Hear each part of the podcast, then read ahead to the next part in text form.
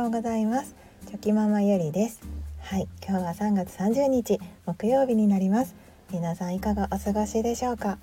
はい。あの昨日の夜の出来事なんですけれどもあ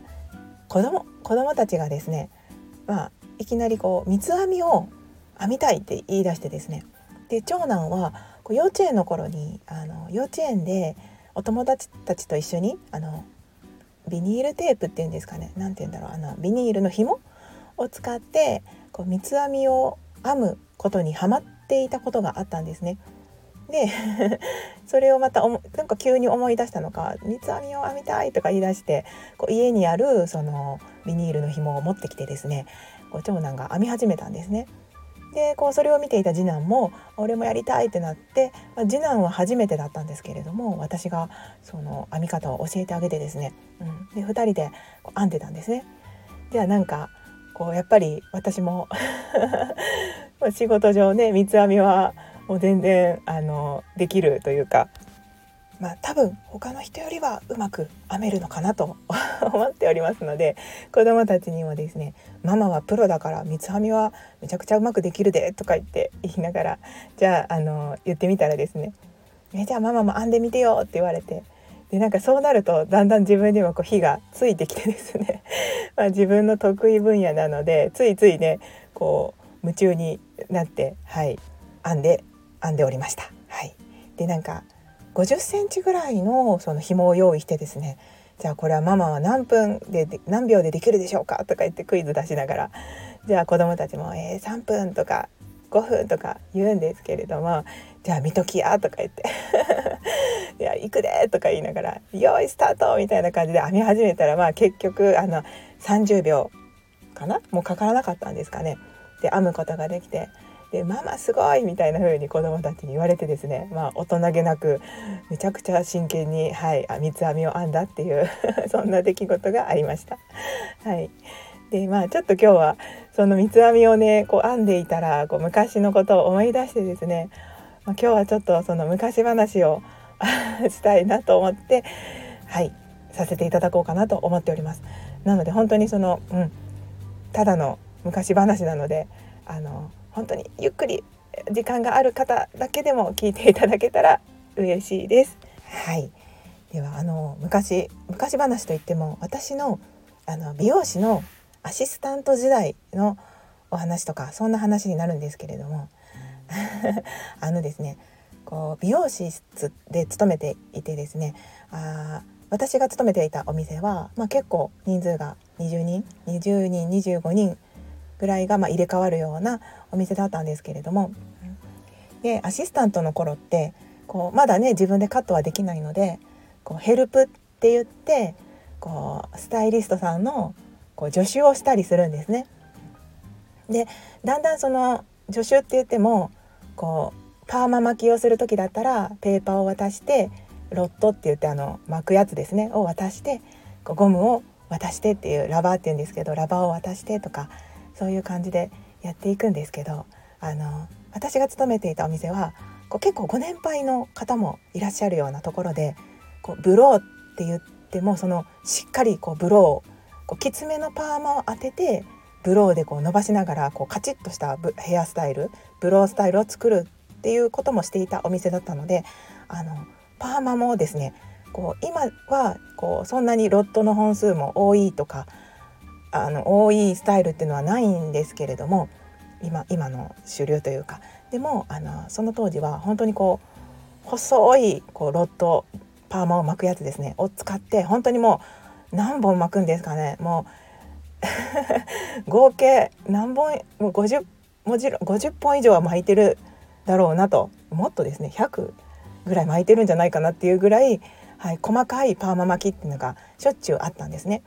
でそのヘルプをつく時にこう先生お店にいたオーナーですね。先生とさらにはその上の先輩っていうんですかね。めちゃくちゃベテランの先輩のヘルプを一人でつく時っていうのはとにかく大変で巻くスピードがめちゃくちゃ速いのでもうあの手をですねクロス分かりますかね？クロスしながら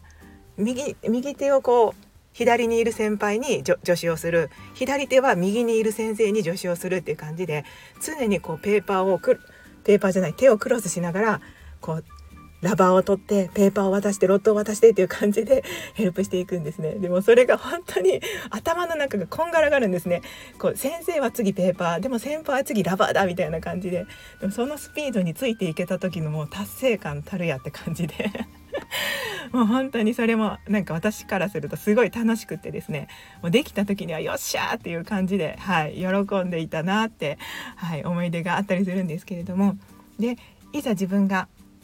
あのパーマ巻きをできるようになってですね。で今度はその先生にの先輩がやっていたように先生の反対側についてですね同じようにあのパーマ巻きをするっていう時があったんですね。はい、で先生と同じ位置からスタートするんですね。お客様の頭でこうあの同時にこう左右右左で巻いていく時があるんですけれどももうそうなった時に 絶対に先生に勝つぞっていう感じでもちろんあの技術としては丁寧に巻くんですね。綺麗にもちろん巻きます。お客様なので。だけどその中でも自分の中でいかに綺麗に早く巻くかっていうなんかそういうのがあるんですね自分の中で。でさらには先生に勝つぞっていう感じで こう巻いていくんですけれどもじゃあこう巻いていくとですねだなんかそのだんだん私もこうすごいスピードで巻いていくのでじゃあその巻きながら先生がこう焦ってくるんですよねあやばいこう負けるぞ俺は負けるみたいな その焦ってる先生を横目に私もうわーって、ま、巻いていくんですねパーマを。で最後もう接戦でギリギリのところで私が勝ったっていう時にもうこうお客様はもちろんあの座っていらっしゃるので「あのよっしゃ!」なんてことは言わないんですけれどももうお互い先生と私のこう無言の ガッツポーズみたいななんか「勝ちましたよ先生」みたいな感じのそんなやり取りがあったりとかなんかそういうことをねふと思い出しました。はいでなんかアシスタント時代の頃っていうのは早くスタイリストになりたいなっていう気持ちももちろんあるんですけれども私はそういうそのなんか助手にするにしろいかにこう先輩がやりやすくヘルプをするかとかなんかいかに気を利いたことができるかみたいなことに気をこう使ったり考えたりして喜んでもらうのがすごい嬉しくてですね。でこのシャンプーとかだったらアシスタントの頃からでももちろん入れるのでなんかねすごくそのアシスタント時代でもあ仕事楽しかったなって なんかその三つ編みをしながらですねスピード勝負をしてた時にふとそんな、はい、あの思い出が蘇ってきました。はい、でそこからですねちょっとシャンプーのこともなんか思い出してきたんですけれどもこうシャンプー時代シャンプーをしてた頃ですねあのお店私の勤めていたお店ではシャンプー指名っていうのがあったのでやっぱりどなんかやるなら指名をいただきたいじゃないですか。でその私がその時やっていたことっていうのがなんかお客様に気持ちいいと思ってもらうシャンプーをしたいということとなんかお客様のことを覚えておいてお客様に喜んでほしいという気持ちがすごく強くあったのでなんか自分でアドレス帳みたいな感じでお客様のカルカルテ帳カルテノートみたいなのを自分で作ってですね自分のノートにしていたんですね。はい、でそこに入ったお客様のお名前とこうシャンプー中に話した内容とあと強めのシャンプーが好きとか弱めが好きとかそういった情報を書いてですねで次回来られた時にまたあの以前話しておられたこのことはどうなりましたか?」とかあの「この前おっしゃられていたあのお話がとても面白くてですね」とかそのちょっと前回話した内容を絡めてお話ししたりとか。でもちろんそのお客様の好みの強さのシャンプーっていうのもカルテカルテ自分が作ったノートに書いてありますので、まあ、それをもとにシャンプーをしてでその技術も喜んでいただいてでそのお客様からするとアシスタントの声がこう話していた内容を覚えているなんてっていうことに結構驚かれることが多くてですね。あそんなの覚えてくれてたのっていう感じで 言っていただいてでもそれがすごく私は嬉しくてですね。なんかそのアシスタントで関わるお客様と関わる時間は少ないんですけれどもなんかその中でもなんかちゃんとお客様のことをこう覚えておきたいっていう気持ちが強くてですねはいそんなことをやっていました。はいなのであの その当時のあのカルテ帳カルテ帳ノートみたいなのははい、まだ残ってると思うんですけれどもなんか一生懸命書いてたなっていうことを覚えています。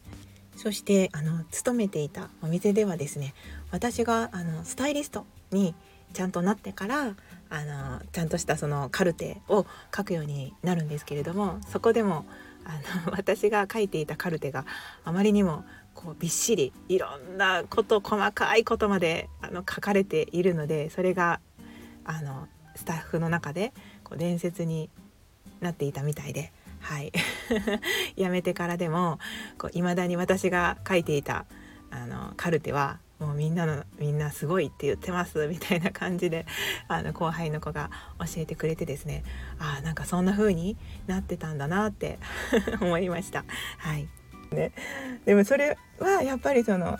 一つでも忘れたくないお客様と話した内容、うん、他のこともですね技術に関することももう些細なことでも一個でも余すことなく覚えていたいっていうのがあってでも私はどうしてもこう忘れっぽいのでカルテに書いて必ずそのお客様のことはしっかり忘れずにその一回一回を大切にするっていう気持ちでカルテに書いていたので、まあ、ものすごくびっちりのびっしり書かれたカルテになっていたと思うんですけれども、まあ、そういったこう、まあ、伝説が残ってよかったなと そんなことも、はい、思い出しておりました。すいませんちょっと長くなってしまいました。はいまあそんなこんなであの三つ編みを息子たちとしたことからなんかふとこう昔の美容室時代のことを思い出してですね、はい、自分の中でああよく頑張ってたなってことを思い出してちょっとニヤニヤしたというお話でした。